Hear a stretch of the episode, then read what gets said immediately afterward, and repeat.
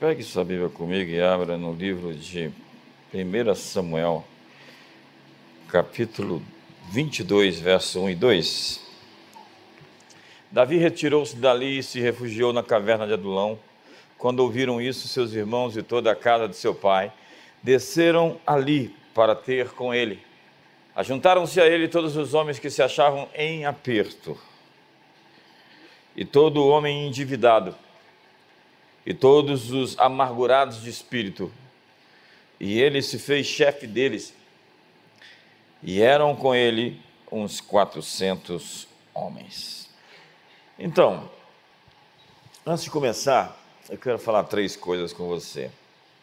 Eu estou escrevendo um novo livro e a ideia principal é que você não tem que esperar o ano novo para fazer uma mudança de fase, porque o ano novo é você. Diga comigo, o ano novo sou eu. Então, em primeiro lugar, é possível saber onde você vai chegar. Seus hábitos, seus amigos, seus livros, suas escolhas, tudo isso cria um algoritmo que define exatamente a geografia do seu destino. A Bíblia diz que nós somos um espetáculo para os anjos. Está lá em 1 Coríntios, que Deus nos pôs como um, um espetáculo. A palavra é teatro mesmo. Estamos dando um show de sabedoria celestial aos principados e potestades nas regiões celestiais. Está em Efésios, capítulo 3, verso 9 e 10. E diz o apóstolo, escritor de Hebreus, que nós estamos cercados por uma grande nuvem de testemunhas que nos observam. Então, corramos a carreira que nos está proposta, olhando para o Autor e Consumador da nossa fé, Jesus Cristo. Então, os anjos estão fazendo até contas, fazendo cálculo. As suas ações, suas escolhas, suas decisões, elas vão levar você a um determinado endereço. A segunda coisa é que você determina as estações da sua vida por essas escolhas. Você precisa de um novo algoritmo, uma nova programação se você quiser mudar de curso. Isso significa trocar suas canções, seus livros, seus hábitos, seus amigos e escolhas a fim de corrigir o algoritmo da vida. O algoritmo da vida. Há quem tenha, no entanto, um vírus que contaminou, entrou em seu sistema e modificou a sua programação. E você olha para algumas pessoas e diz: por quê? Como eles podem estar fazendo? O que aconteceu na vida daquela pessoa? Está dando tilt? Está em curto-circuito? Não era para funcionar do jeito que está funcionando. Está fazendo o que nunca deveria estar fazendo. Não foi feita para isso. A verdade é que Somente a curva do arrependimento faz alterar o algoritmo da história. E as decisões que você fizer hoje podem lhe fazer mudar de estação agora. Você não tem que esperar uma data específica, como seu aniversário ou qualquer outro dia. Você pode escolher hoje e pode mudar hoje. Você pode mudar os seus resultados por meio de novos posicionamentos, de novos hábitos, de novas escolhas. Este é o meu ponto. Você pode redefinir suas estações pelas escolhas que você fizer, porque a decisão que você faz, faz você. Você é o resultado das suas escolhas. E quem esperou o ano novo para mudar seus hábitos não manterá suas decisões por muito tempo. Essa é a nossa experiência. Porque o ano novo é você. Digo, o ano novo sou eu. Então isso se trata do exercício da vontade que lhe foi dada de alterar a direção da sua vida por escolhas de qualidade. Uma vida de qualidade reflete simplesmente decisões de qualidade. Então eu quero provocar você e desafiá-lo a ir ao seu futuro cumprir o seu mais alto chamado. Ouvir o despertador lhe avisando que é hora de sair da cama, é hora de acordar. Então, a terceira coisa que eu quero lhe dizer é que no próximo dia 31, daqui a uma semana, portanto, na próxima segunda-feira, outra, nós vamos começar sete dias de jejum. E nós vamos convocar, tocar a trombeta para que você se une a nós para um tempo de jejum, oração, treinamento para um novo tempo, um novo dia. Quantos querem viver um novo dia? Quantos sabem que esse ano vai ser diferente? Então nós vamos jejuar sete dias, de 31 de janeiro a 6 de fevereiro. Não esqueça de ativar as notificações para receber as mensagens celestiais da nova estação da sua vida. Você não precisa somente de um plano para um ano ou dez anos, você precisa de um plano para as próximas 24 horas. Quantos estão comigo aqui? Então vamos começar um novo dia? Aqueles homens tinham estado perturbados. A Bíblia diz, os define como gente apertada, endividada, amargurada de espírito, que era essa gente improvável, com pouca chance de sair na história como elementos, pessoas de sucesso. E a Bíblia diz que Davi, o matador de Golias, o matador de gigantes, se tornou o chefe deles. Eram 400 homens.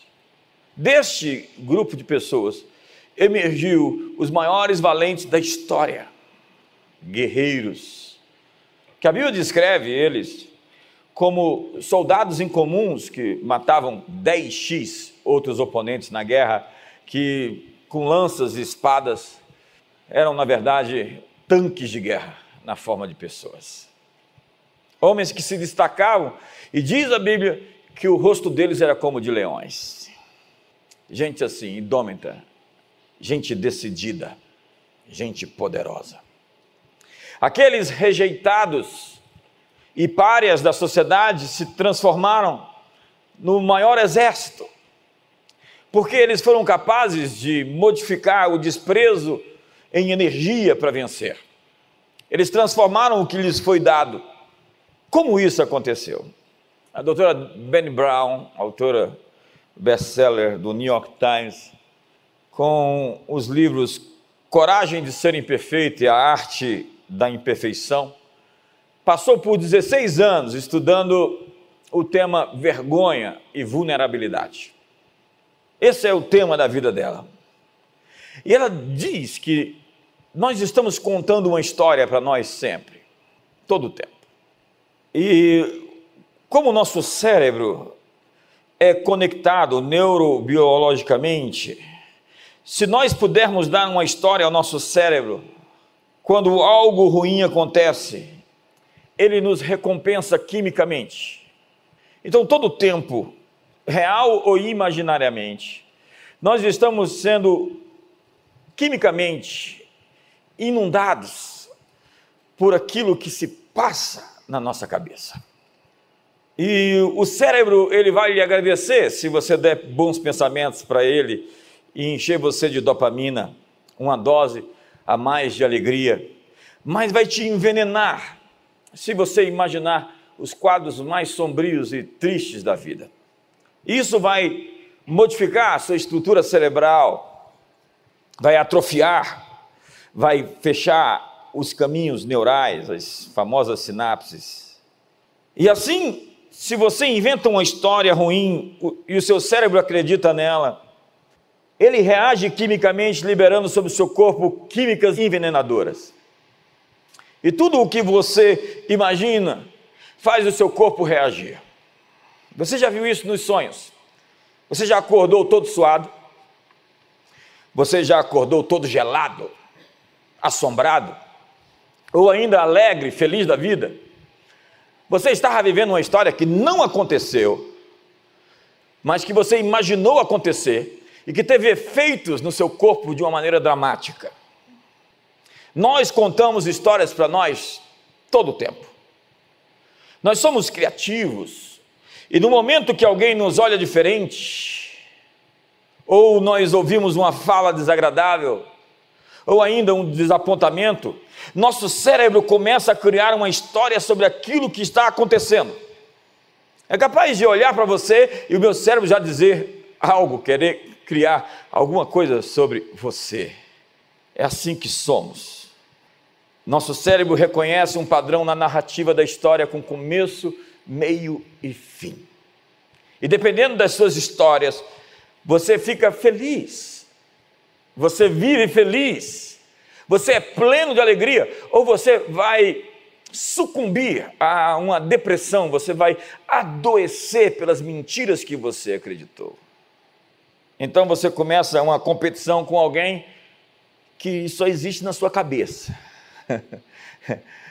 Eu já vi gente competindo com outras e era uma competição que não existia senão somente na percepção de algum e não nos aparentemente envolvidos na trama.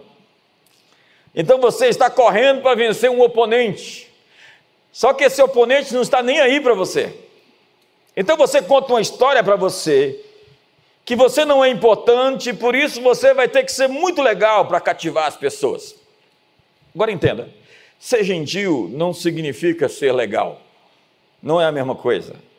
Homens legais são carentes, eles se esforçam para ser aprovados, sugando o valor, a estima da outra pessoa.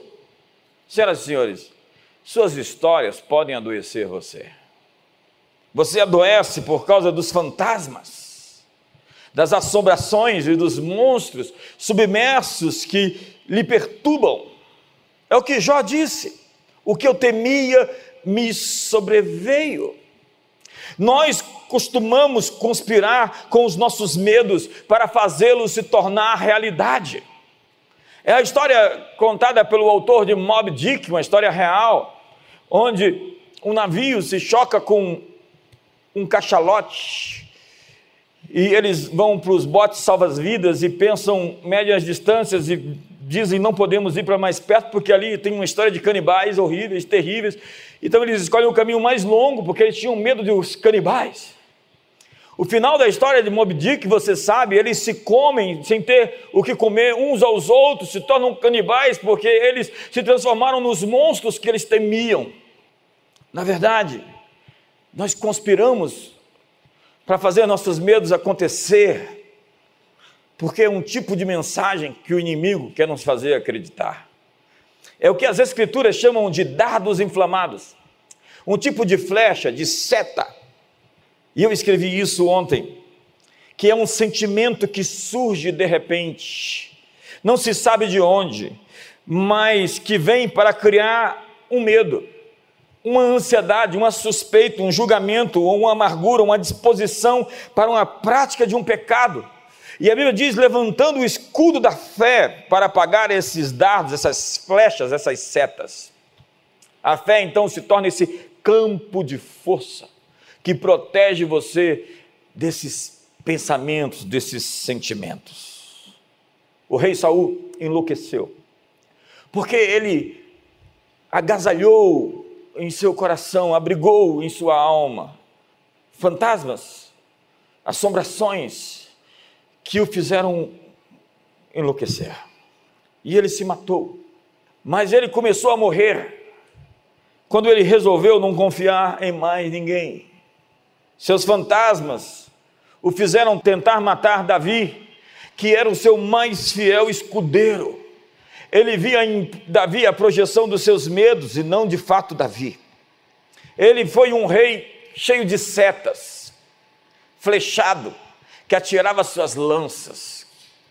Até mesmo seu filho Jonathan sofreu um atentado. A vida nos dá histórias e nós as preenchemos com os nossos valores, com os nossos ideais. E quando eu ouço a história de alguém, muitas vezes eu não estou ouvindo a verdadeira história, mas senão a versão que passa pelo viés da dor, da ferida, da mágoa, do ressentimento, da inveja ou do medo de alguém. E isto se chama conspiração, que é a palavra que significa respirar junto. Você pode estar conspirando com seus medos. Jó tinha medo que seus filhos fossem afetados e assim oferecia sacrifícios contínuos por eles. Parece que subjetivamente está ali incluso que os filhos estavam aprontando e ele estava tentando tapar o sol com a peneira. Ao invés de confrontá-los, ele foi oferecer sacrifícios. Isso definitivamente não funciona. É preciso quebrar o poder de concordância com os demônios. Que pensamentos estão na sua mente que não são seus? Que filmes passam, projeções, que teatros estão acontecendo no seu subconsciente? Eu tive uma experiência incrível com Deus, porque eu estava deitado e de repente eu consegui ver como que o mundo espiritual opera. Naquele filme, incrível filme do Leonardo DiCaprio, A Origem, em inglês Inception, que vai falar sobre os arquitetos dos sonhos, eles montam cenários de sonhos para inserir alguém dentro daquele cenário e fazer a pessoa acreditar naquilo. É justamente aquilo que eu pude perceber como acontecem as coisas de fato, onde Deus e a concorrência trabalham para nos fazer acreditar nas coisas que lhes são de interesse. Então, naquele dia, eu vi claramente como que os cenários estavam sendo montados, até que eu despertei, acordei no meio da montagem. Então eu vi os bastidores. Um verdadeiro teatro que o diabo cria para lhe fazer acreditar nas mentiras dele. E tem gente que ainda acorda acreditando que teve uma visão de Deus. Dá um sorriso para o seu irmão que está ficando mais tenso agora. É hora de discordar do inimigo. Diga, Satanás, eu discordo de você. O ladrão veio roubar, matar e destruir. Diga, eu discordo de você. Eu vim para que tenham vida e vida em abundância. Diga, eu concordo com o Senhor. Tudo é uma questão de dizer sim para Deus e dizer não ao inimigo. É tudo uma batalha de convencimento. Eu vim o, inimigo veio. E o vir ali exige uma concordância, uma permissão. Então, o inimigo, por vezes, está tentando fazer você acreditar nisso, até que isso se torne tessitura íntima, DNA, estrutura, parte de você. Ele insiste com uma ideia até que você acredite nela. É o ditado nazista: o diabo é um propagandista. Repita uma mentira muitas vezes e ela se tornará uma verdade. Então o diabo está falando sobre você sobre um assunto há muito tempo, tentando lhe dizer que algo que é mentiroso é verdadeiro, mas não é. Desde a sua infância ele está botando o dedo em cima disso. Mas nós estamos inventando histórias todo o tempo. Eu queria até contratar alguns de vocês para roteirista, estou precisando de um roteirista para fazer alguns documentários, alguns filmes. Tem gente tão criativa. É incrível como tem algumas pessoas que inventam umas histórias que fogem até mesmo da realidade da saúde emocional básica de alguém. Nós somos criativos demais, gente. Essa é a nossa natureza. Nós remoemos essas histórias dentro de nós por meses, por anos e nós editamos no nosso cérebro a versão dos nossos fatos, daquilo que nós acreditamos. E sonhos são isso. É preciso uma interpretação sobre eles. É preciso dar um final feliz às histórias que nos perturbam. É importante editar as suas lembranças, porque se você sonha sempre. Hoje uma pessoa me mandou uma mensagem: Eu sempre sonho com um touro me perseguindo desde que eu sou criança. Eu sonho com um touro me perseguindo desde que eu sou uma criança. E quando eu acordo, eu acordo desanimada e sem energia e vou orar. Quando isso vai terminar? É a pergunta. Precisamos dar um final a essa história.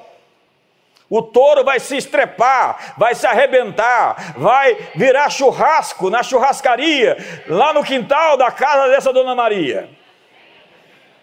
Quantos estão comigo aqui?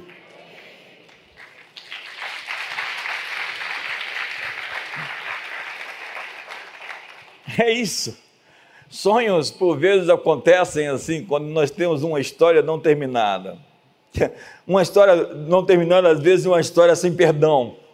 Então o inimigo dorme com você toda noite porque você se recusou a perdoá-lo. Então, até que você o perdoe, ele vai aparecer sempre quando você estiver desacordado. É isso. Nós temos que lidar com o desconforto, fechar as arestas, ter conversas de alto nível, alcançar a cartace, Sabe esse negócio de psicologia? Quem inventou, de fato, o pai foi Agostinho. Essa ideia do divã. Contudo, a pessoa a quem ele se referia, a quem, com quem ele conversava, era Deus. Deus era o médico. Então, deitado em seu divã, ele estava falando sobre o que lhe acontecia interiormente com essa conversa. Eu desafio você a ter essa cartaz e a deitar-se em modo de oração e falar com Deus o que te aflige. Falar com Deus sobre os sonhos que estão não terminados, sobre os medos que você ainda não resolveu, sobre os traumas que ainda não foram solucionados, esses nós que não foram desfeitos. Nós temos que lidar com isso, porque cartasse significa limpeza. A palavra significa purificação pessoal. Na medicina, a cartasse é um termo usado para designar o esvaziamento do intestino. Há substâncias residuais na alma que precisam ser jogadas para fora pela confissão, pela fala, pela expressão, pela conversa com Deus, pela conversa com amigos, amigos verdadeiros. É isso que o salmista está fazendo. Veja as descrições, as conversas, os diálogos de Davi. Eu tinha outra mensagem para pregar, mas por duas vezes já esse mês eu tinha mensagens bem pesadas para pregar e Deus falou para eu não pregar. É porque isso significa que eu tenho que ser leve, porque vai ter um tempo leve agora. Você está se recuperando e você vai ficar bem forte para depois ouvir umas mensagens mais. Quantos estão comigo aqui? O salmista diz: socorro, Senhor, porque perecem os fiéis. Não há ninguém que fale a verdade, não há ninguém com lábios mentirosos e línguas falsas. Eles enganam uns aos outros. O salmista está em crise, ele está verbalizando essa crise, ele está dando palavras à sua dor. Se você ler os salmos, você vai ver alguém que rasga o coração e fala tudo aquilo que está lá dentro. Quando você é capaz de dar aos seus sentimentos, palavras, você se torna alguém poderosamente inteligente emocionalmente. Você consegue controlar aquilo que você consegue verbalizar. Mas quando estiver escondido, está ali como que eu acabei de dizer na medicina, algo que ainda não foi digerido, que está em processo de digestão, uma indigestão na alma algo que ainda você não conseguiu absorver, algo que você ainda não conseguiu resolver dentro de você. Existe uma falta, um gap. Na sua boca está a libertação do medo. Na sua boca está a cura da opressão, da perturbação psíquica. Você precisa se abrir, você precisa se expor. Há coisas te fazendo mal, elas têm que sair. A palavra cartaz significa justamente isso: uma purgação, uma expulsão, uma libertação. Decida ser feliz. Procure a pessoa certa para se abrir. Comece fazendo essa sessão todo dia. Deite-se no divã. O senhor está aqui, né? O senhor está, sempre está. Vamos conversar. Tem gente que pensa que tem que fazer aquele ritual todo de oração.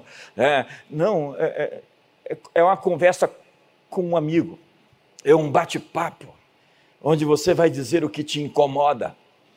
É aqui que dói, doutor. O Senhor é o médico dos médicos. E eu sei que o Senhor vai me curar. Quantos estão comigo aqui? Quantos estão comigo? Não dá para varrer debaixo do tapete a vida toda. A verdade é que é melhor você ficar vermelho por um momento do que viver amarela a vida toda. Quantos estão me entendendo aqui?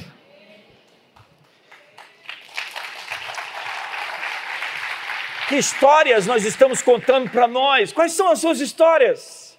Eu estou falando sério, estou atrás de roteiristas que falem de histórias. Está faltando histórias, né? As histórias, os clichês hollywoodianos estão se repetindo sempre a mesma história, e quando é apelo para violência e, e, sexo, é porque não tem uma história de verdade para contar.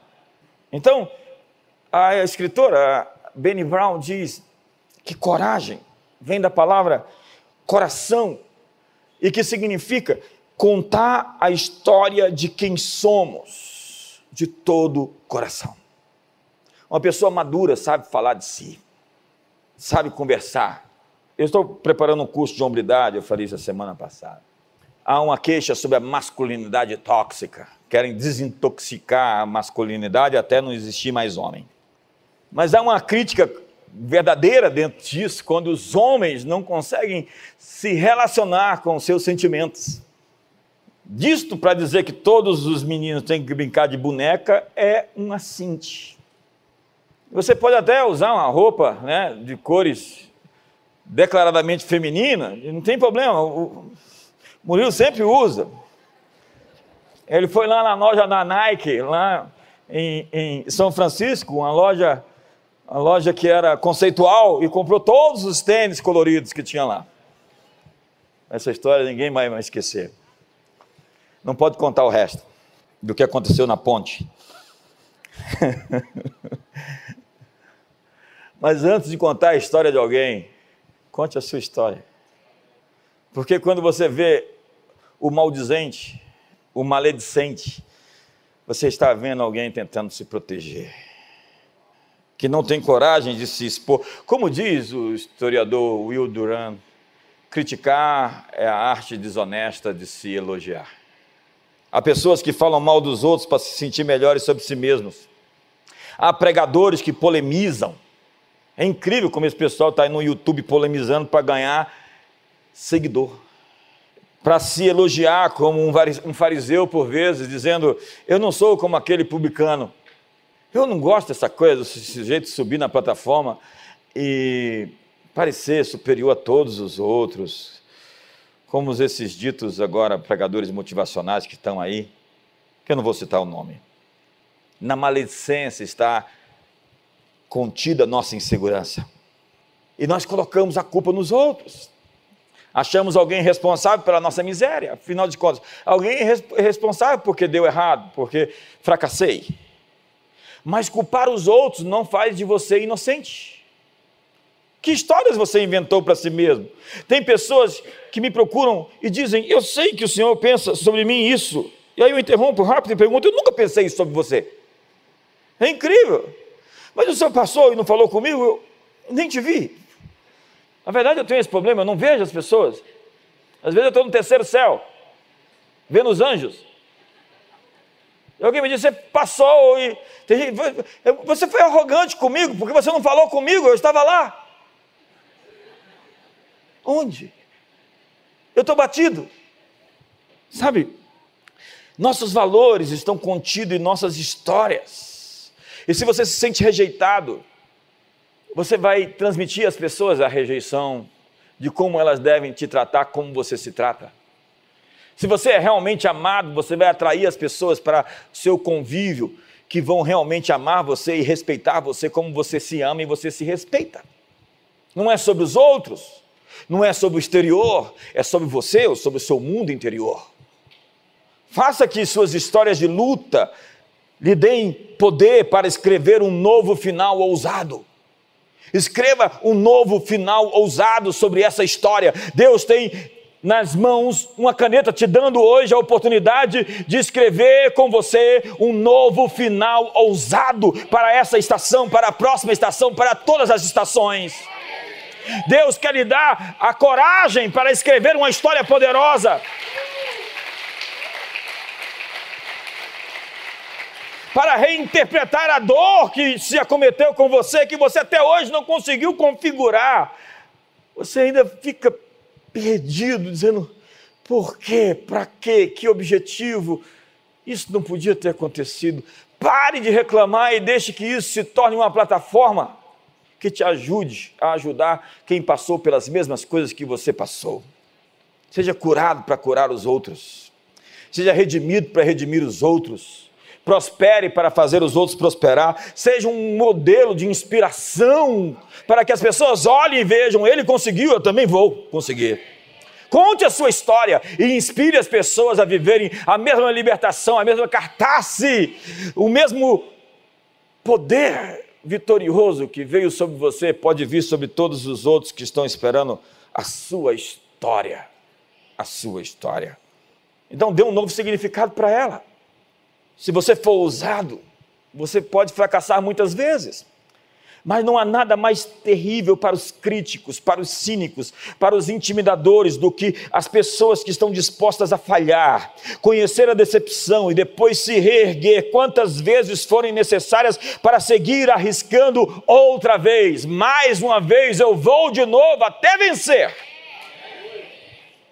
Nós não somos seres pensantes que às vezes sentem, nós somos pessoas emocionais que às vezes pensam. A emoção dita o comportamento, como disse John Maxwell.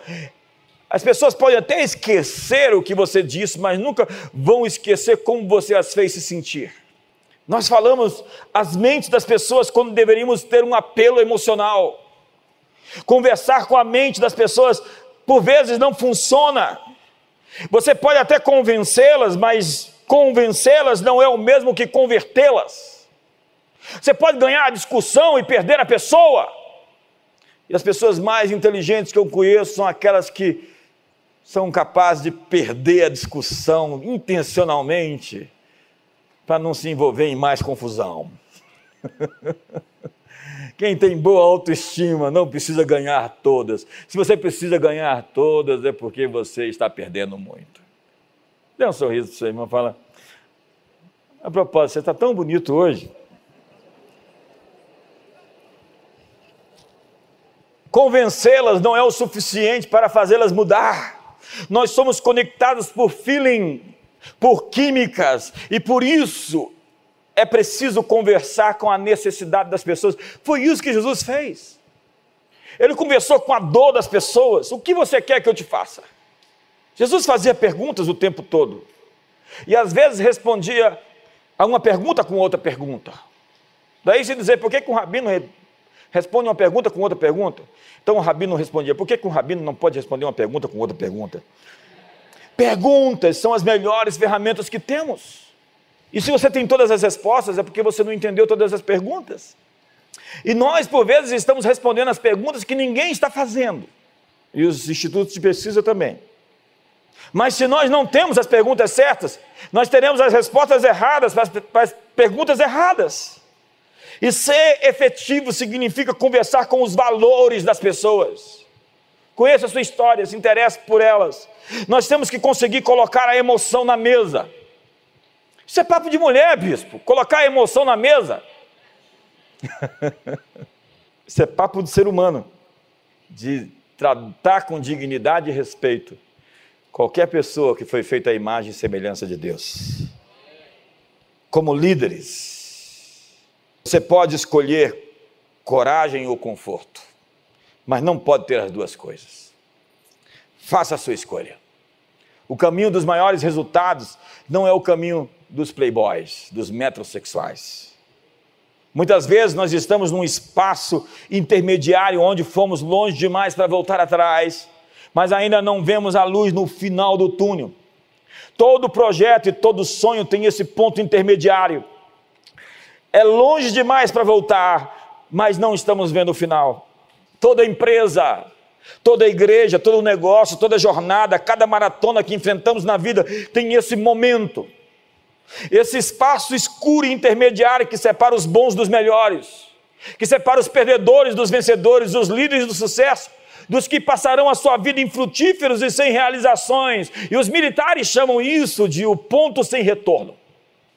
É o lugar onde você não tem mais combustível para voltar ao ponto de partida e onde você não tem a opção, onde você só tem a opção de avançar.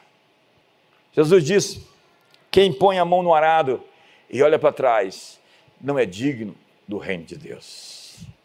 Uma das coisas mais frustrantes da vida no ministério é ver as pessoas desistirem, é ver as pessoas surtarem Há tanta gente surtada. Não é pouca gente. Que tempos são esses? Mas essa era a mensagem que eu não vou pregar. Numa maratona, o ponto mais difícil é o intermediário. Porque você sai com energia, com força, você está novo em folha e você sai correndo, você tem energia. No final, você sabe que está chegando, então você recobre recobra as forças, você tira o gás de onde não tem para terminar a etapa. Mas no meio, você não tem a força inicial e nem tem a visão do final. Quem é você nesse espaço intermediário? Quem é você no espaço quando não consegue enxergar a frente? No lugar onde não há certezas, onde você está sozinho, onde Deus está calado. É nesse espaço intermediário, escuro, onde a liderança nasce. A liderança sempre nasce no conflito, quando estamos esticados, desconfortáveis. Portanto, ser positivo em uma situação negativa não é ser ingênuo ou negacionista. Essa é a essência da liderança. É nesse ponto onde a coragem ganha músculos e onde ela sai para a ação. É realmente incrível, mas você pode passar por esse lugar 200 vezes na sua vida ou mais, mas uma vez que você o fez uma vez, você já sabe o caminho e você está pronto para fazer quantas vezes for necessário. Você tem músculos. Alguns não fazem esse percurso porque estão afetados pela ofensa, pelo desânimo, pela decepção, pela frustração. E há algo que paralisou as pessoas esse tempo: a ofensa, a falta de perdão, o ressentimento. É a história da mulher do fluxo de sangue, ou a mulher Ciro Finícia, ou Naamã, que poderiam ter ficado presos nesse estágio da ofensa, machucados, sangrando. Tem gente sangrando. E a amargura é a hemorragia da alma. Quando você vê uma pessoa amargurada, você está vendo uma pessoa sangrando. Então diz o autor Hebreus: não haja em vós raiz de amargura, que brotando vos perturbe e contamine os demais. O pior de ver alguém sangrando em amargura é que ele vai contaminar os outros à sua volta. E a ofensa nos paralisa. Há pessoas que estão no modo revidar. Elas se tornaram vingativas, amargas e ressentidas. E não subestime o poder de alguém com esse espírito. Tomadas de justiça própria, de amor próprio distorcido. Então elas contam uma história mentirosa para elas mesmas, pelo viés da sua ferida, pelo viés da sua dor. E eu vi isso tanto acontecer. Gente ferida que enxerga o mundo pela sua dor. Gente perdida. O herói se transforma no bandido. O escolhido, Jedi, no Darth Vader, que não conseguiu administrar a sua dor. E a sua dor o fez uma pessoa má, ruim. Então temos a classificação de quem mudou de lado mudou de lado? Quantos conhecem alguém que mudou de lado? Que se apega na sua ferida e que tem todas as razões para ser uma pessoa venenosa. Nesse caso, ao invés de agir pela fé, elas se movem pela vergonha, se movem pelo medo, pelo orgulho. E se as coisas não acontecem do seu jeito, nunca aceite esse jogo da culpa. Aceite a responsabilidade e volte mais forte e melhor. Diga: a culpa é minha. Todas as vezes que der alguma coisa errada, a culpa é minha. Eu me responsabilizo, porque responsabilidade é poder. Uma pessoa responsável é uma pessoa poderosa. Seus medos que você esconde vão aparecer nos seus sonhos. Histórias são criadas a fim de vazar o que você não consegue digerir. Então, para se livrar disso, você precisa dar um passo para uma conexão mais profunda. Dizer como você se sente, falar, se abrir. Pergunta: onde terminam suas histórias? Você precisa dar um final feliz a elas. É um final de uma reconciliação, de um pedido de perdão, de uma retratação, de um conserto.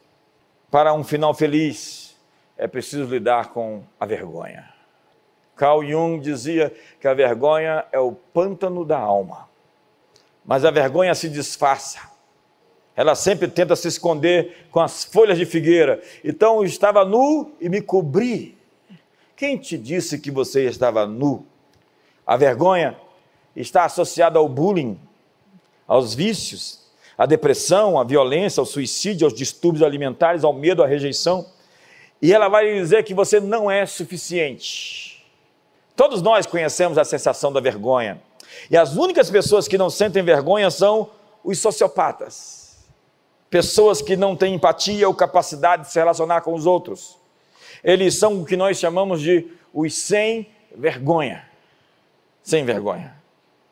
Alguns deles se tornam zombadores para não sentir mais vergonha. Eles trabalham com o menosprezo. Mas eles, de fato, são a voz audível da vergonha. No fundo, são os mais afetados por ela. É uma máscara, é uma capa. Você sabe qual é o adicionador número um de vergonha nas mulheres?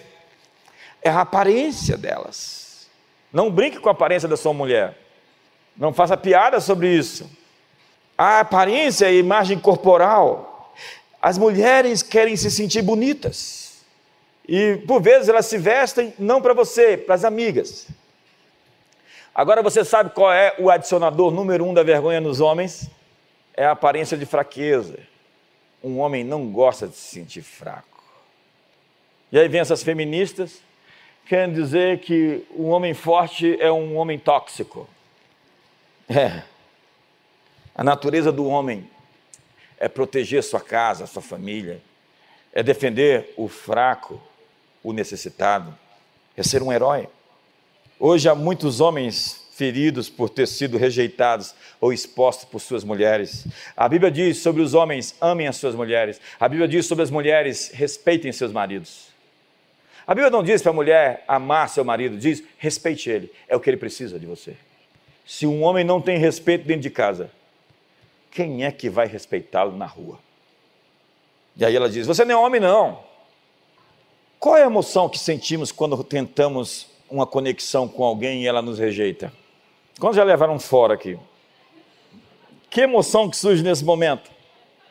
Alguns mascaram a vergonha com a raiva. Mas a raiva é uma emoção secundária que sempre está encobrindo a vergonha. Vergonha é o que você sente quando chega cheio de expectativas para alguém que te dá um fora. Mas a razão por que as pessoas nos evitam, quando tentamos conectá-las, não são nossas, são delas. Não é sobre você, é sobre ela.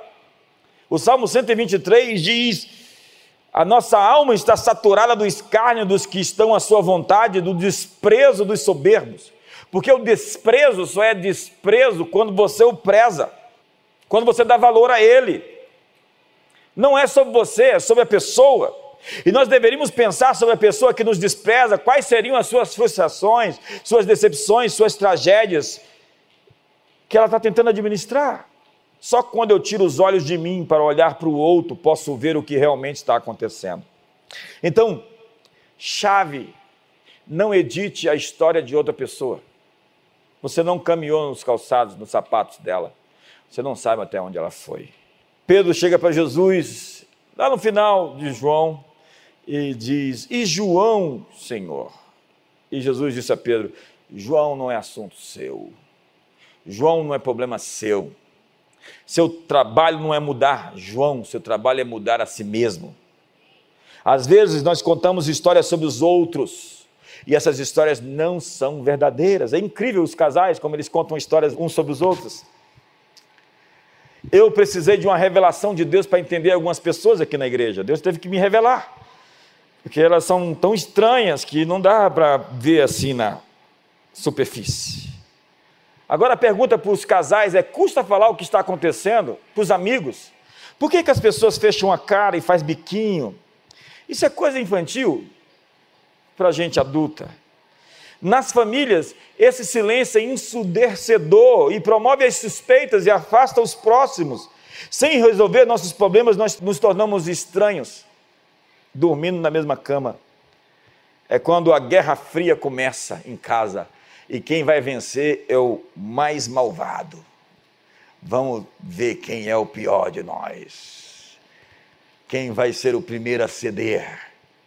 Nesse caso, o que precisamos é ser vulneráveis. Porque quanto mais seguro, mais vulnerável você é.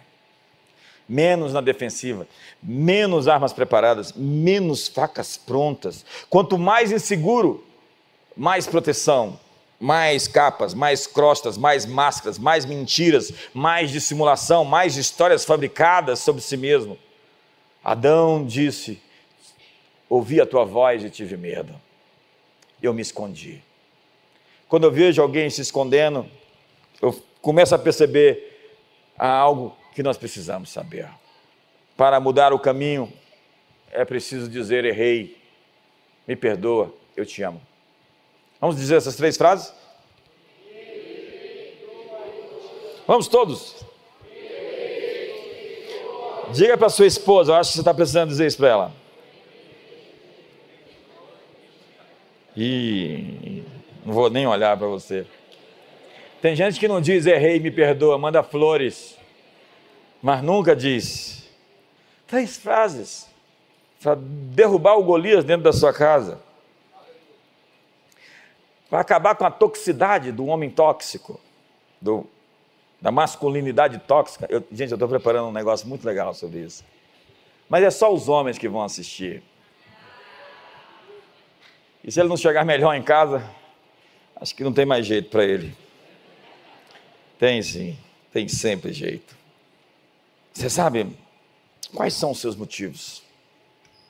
Eu tenho medo de gente com emoções reprimidas elas têm um potencial enorme de dor não resolvida. Emoções reprimidas precisam ser mostradas. Eu tenho medo de gente que os seus segredos têm segredos. Há muita dissimulação para esconder aquilo que está na jurisdição das trevas.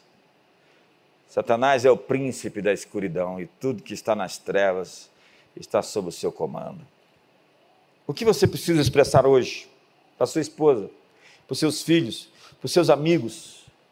Ontem, de madrugada, eu estava conversando com a Dirce lá na copa de casa e descobri umas coisas que eu nunca tinha descoberto antes. Ouvindo seu coração, ouvindo seu coração. Você sabe quando as, palavras, as pessoas falam do coração? É tão importante ouvir o coração das pessoas. Eu acho que eu tenho que terminar. É somente quando nós nos apropriamos da nossa própria história que nós podemos escrever o fim dela. Escreva o fim da sua história. Responda a seguinte pergunta de Jesus: O que queres que eu te faça? Você consegue colocar isso em palavras? O que queres que eu te faça? Se você tivesse um cheque em branco para preencher com um pedido assinado por Deus, qual seria o seu pedido? o que você iria requerir? Que histórias você está contando para você? Que você vai morrer, talvez? Ou vai se divorciar? Essa palavra divórcio não deveria existir dentro de casa. Não deveria ser uma opção. Mas se tudo der errado, se tudo der errado, Deus tem o seu plano acima de qualquer plano. E Ele vai cuidar de você. E Ele vai abrir portas para você. E Ele vai fazer com que a próxima fase seja melhor do que a anterior? Quantos acreditam que mudanças virão para o melhor? Que histórias você está contando para você? Sim, os desafios que estão diante de nós são grandes, mas a graça que você vai ter para enfrentá-los é maior do que a que você tem hoje. No passado você tinha uma graça para resolver as situações da vida. Hoje você tem uma graça maior. Se você estivesse vivendo aquelas situações hoje, você não resolveria da forma como você resolveria. Mas amanhã, acredite, você vai ter uma graça, um favor, um poder, uma sabedoria incomum para avançar para o seu destino. Deus está conduzindo a sua história. Então entre numa parceria e escreva com Ele a sua própria história. Eu me lembro de Hebreus 11, falando da história de Sara que era uma mulher, uma mãe de multidões, uma mulher de fé que deixou uma herança poderosa para os seus filhos. É isso que está lá em Hebreus, em resumo. É a galeria dos heróis da fé, onde está Sara. Então você sai ali de Hebreus 11 e vai para Gênesis, vê o que, que Deus está falando. E você não vê essa história. Onde está essa mulher de fé? Onde está essa mulher poderosa? Onde está essa mulher que acredita? Onde está essa mulher que tem confiança?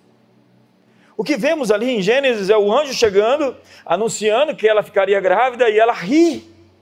E o anjo a confronta e ela diz: Não ri. Mentiu, riu, duvidou. Mas lá em Hebreus, a história dela está sendo recontada.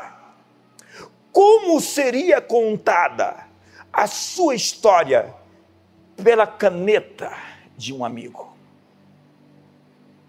Como um amigo seu contaria toda a sua história desde o início da sua infância? Sabe, o autor a Hebreus, inspirado pelo Espírito Santo, contou sobre a versão melhor que Sara se tornou. Quando ela parou de mentir e quando ela não duvidou mais. Aquilo não iria entrar no registro da história daquela mulher, porque ela não estava medida pelo seu momento mais baixo. Ela estava sendo medida pela forma de quem ela se tornou ao ser transformada, ao se arrepender e se tornar a mãe da nação de Israel. Como Deus conta a sua história. Como ele contaria a sua história para os seus filhos? Como seria a maneira que a sua história seria contada por esse grande amigo que você tem, que se assenta no trono do universo? ela passou por aquilo e aquilo não foi capaz de pará-la. Ela superou o insuperável. Ela venceu seus algozes. Ela perdoou por amor a si mesma e às futuras gerações e construiu um legado de fé, de poder, de vida, de vitória, para que outros pudessem se inspirar nos seus feitos, nas suas obras. Como seria contada a sua história? Que você foi uma criança, adolescente, cheio de caca e de muitos erros que você cometeu, mas que esses não eram realmente importantes?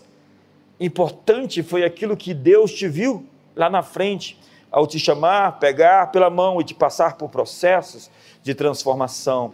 Deus tem uma história para contar sobre você.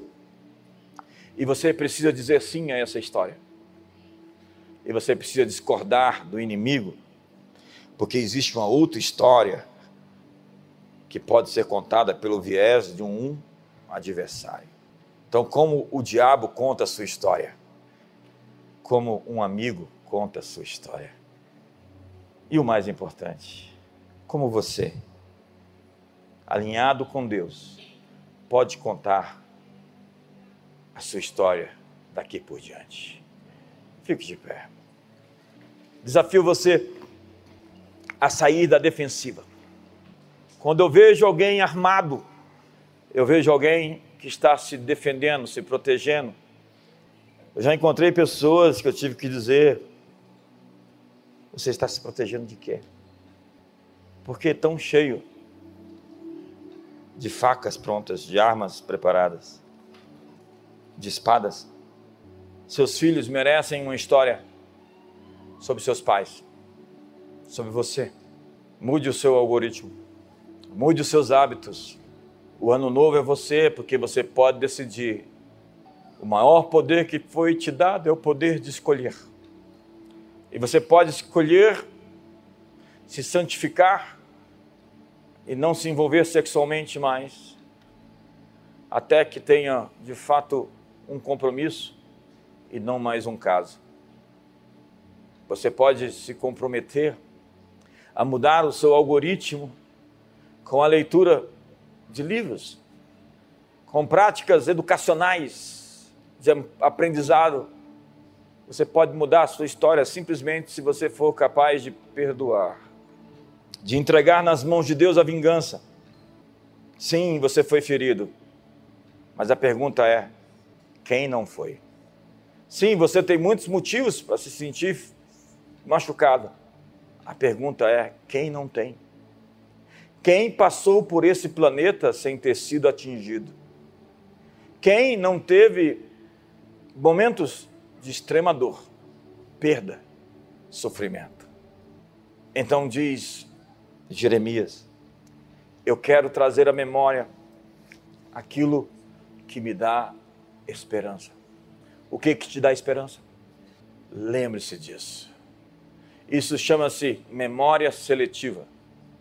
Jogue fora, expulse da sua alma aquilo que você não conseguiu digerir. Faça essa cartaz. Se abra com Deus, procure um amigo de verdade, alguém com compaixão no coração e com temor suficiente de Deus para nunca te expor e levar a sua história para o túmulo. Como eu sei, se eu posso confiar em alguém, é se esse alguém não expôs a vida de outros para você de maneira criminosa. Porque os que falam dos outros falarão de você. Procure amigos, aproxime-se, dê um passo maior de conexão, arranque essa insegurança do seu coração. Esse lugar agora é uma enfermaria. Deixe que a cura chegue ao seu espírito. Você foi magoado, machucado, ferido. Você passou por poucas e boas. Parabéns. Você está aqui. Parabéns. Você não será lembrado por isso, senão pelas coisas que você conquistou, apesar de você sobreviveu. Então Deus está enviando os anjos para dizer aos seus algozes: Ele está mais do que vivo, ele prevaleceu, ela venceu, ela superou a sua dor e o seu trauma, ela perdoou e avançou para a sua nova fase. Ela perdoou a si mesma, porque ela decidiu acreditar na obra da cruz daquele sangue derramado para lhe fazer a justiça de Deus e para reescrever a sua história. Eu vim aqui nesse mês de janeiro de 2022 te dizer que Deus está em parceria com você para escrever, reescrever a sua história. Deus vai escrever uma nova história com você sobre tudo o que vai acontecer, sobre tudo aquilo que já aconteceu ele vai dar um ressignificado às coisas, e essas coisas não serão perdidas, senão, quando abraçadas, se tornarão na força propulsora para o seu jump, para o seu salto, para o seu moonshot. Levante as suas mãos hoje e se exponha, se torne vulnerável, deixe as armas. Hoje, deponha as armas, desfaça as defesas. Hoje, se abra simplesmente se exponha diante dele. Vulnerabilidade é poder. Vulnerabilidade é poder. Leia os Salmos e veja um homem vulnerável, um homem poderoso, vulnerável. Veja a história de Davi, alguém que sabia se desfazer, desaguar, desconjuntar-se, humilhar-se perante a potente mão de Deus. Levante as suas mãos por um instante e ore. Abra seu coração. Levante as suas mãos e se exponha diante dele. Fala, Deus, eu digo sim ao que o Senhor diz sim. Satanás, eu digo não às tuas histórias sobre mim. Eu estou hoje afirmando a minha fé de que uma nova história está sendo escrita. Escrita em parceria com o Criador do universo, o Pai Celestial. Jesus disse: Bem-aventurados os mansos, porque eles herdarão a terra. O Dr. Miles Monroe dizia que manso é aquele que controla o poder. O manso é alguém que tem uma força, mas que é capaz de não usá-la, mesmo quando ameaçado agredido, ofendido.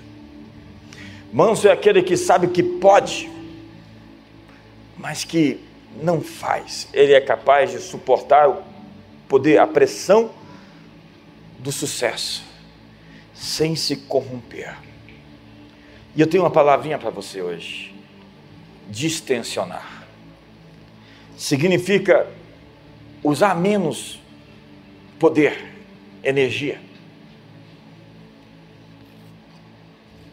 Deus vai te garantir maior recompensa com menos estresse.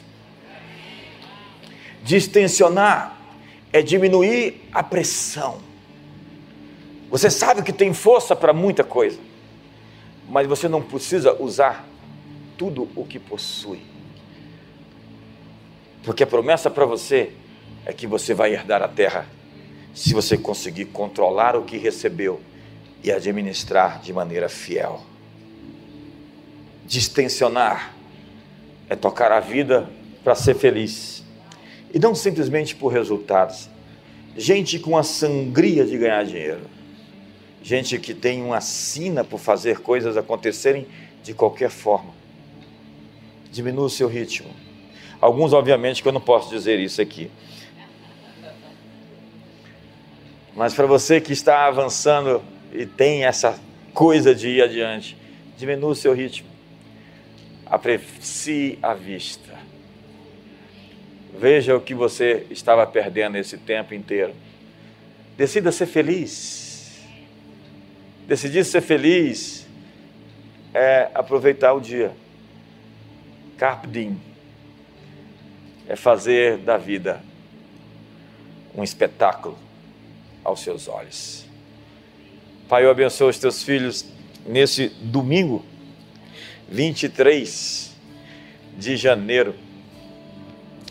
Que possamos ser vulneráveis com a família, com os filhos, vulneráveis uns com os outros como amigos.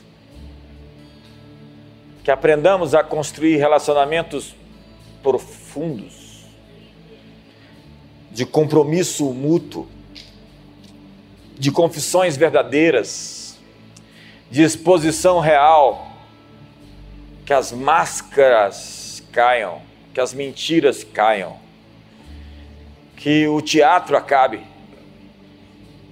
e que, Senhor, possamos ousar escrever uma história poderosa. Estamos hoje segurando nas tuas mãos para juntos escrevermos uma história poderosa no Brasil, nas nações, para os próximos anos e décadas. Somos sócios, parceiros para a grande missão de trazer o teu reino sobre a terra. E que ele comece em nossas casas com filhos saudáveis, cheios do Espírito Santo, com filhos fortes e poderosos, com uma igreja de gente que se ama, que se perdoa, que não simplesmente se tolera, mas que se empodera, que dá suporte uns aos outros, que leva os fardos uns dos outros, que ama uns aos outros. Que o amor de Deus, a graça de Jesus e a comunhão do Espírito Santo seja sobre a sua vida. Uma ótima noite.